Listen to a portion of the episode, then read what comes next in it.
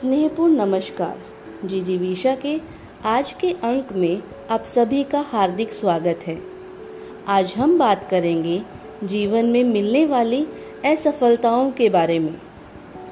हम सभी का जीवन पूर्ण रूप से सफलताओं से नहीं भरा है। हम सब कभी ना कभी, कहीं ना कहीं किसी तरीके से असफलताओं का सामना भी करते हैं।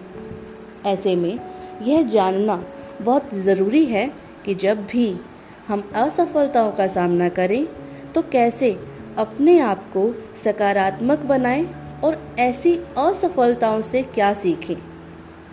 तो आइए सुनते हैं।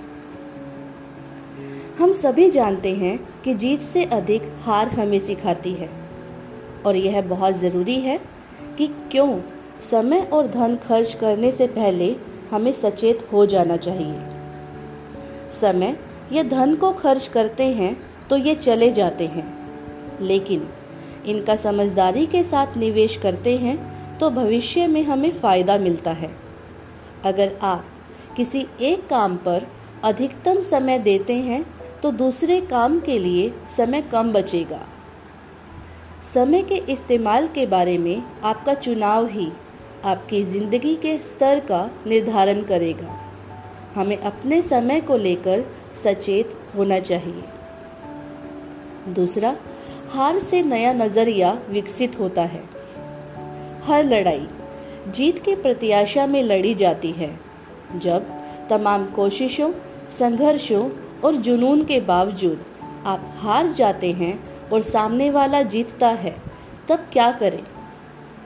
हार को गरिमा से स्वीकार करना इंसान की पहचान है। पराजित व्यक्ति आत्मविश्लेषण सूक्ष्मता से करता है। विजय से अधिक पराजय सिखाती है। हार हमें मनुष्यता की ओर ले जाती है। हार से ही नया नज़रिया विकसित होता है। प्रगतिशील बने प्रगति विरोधी नहीं। प्रयोगशील व्यक्ति बने रूटीन तोड़े। नए रेस्तरा में जाएँ, नई पुस्तकें पढ़ें नए थिएटर में जाएँ, नए दोस्त बनाएँ, अलग अंदाज से छुट्टियाँ मनाएँ, सप्ताह के अंत में कुछ अलग सीखें। यह ना कहें कि मैं जहाँ नौकरी करता था वहाँ काम ऐसे होता था। यहाँ भी वैसे ही करना है। कहें कि जहाँ मैं नौकरी करता था वहाँ यह काम ऐसे होता था और अब मुझे बेहतर तरीके से करना है।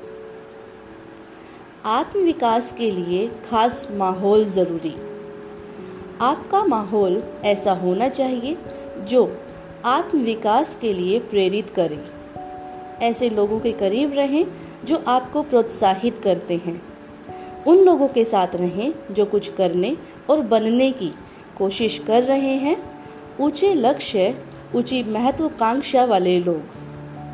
आपके माहौल में जो भाव सबसे प्रबल होता है, आप उसे ही तो ग्रहण करते हैं। तो ज़रूरी है कि आप अपने आसपास के माहौल पर ध्यान दें। हम इस पॉडकास्ट के अंत में यही कहना चाहेंगे कि जीवन में जब भी असफलताओं का सामना करें तो ऐसे में अपने आप को सजग रखें और सकारात्मक रखें। धन्यवाद।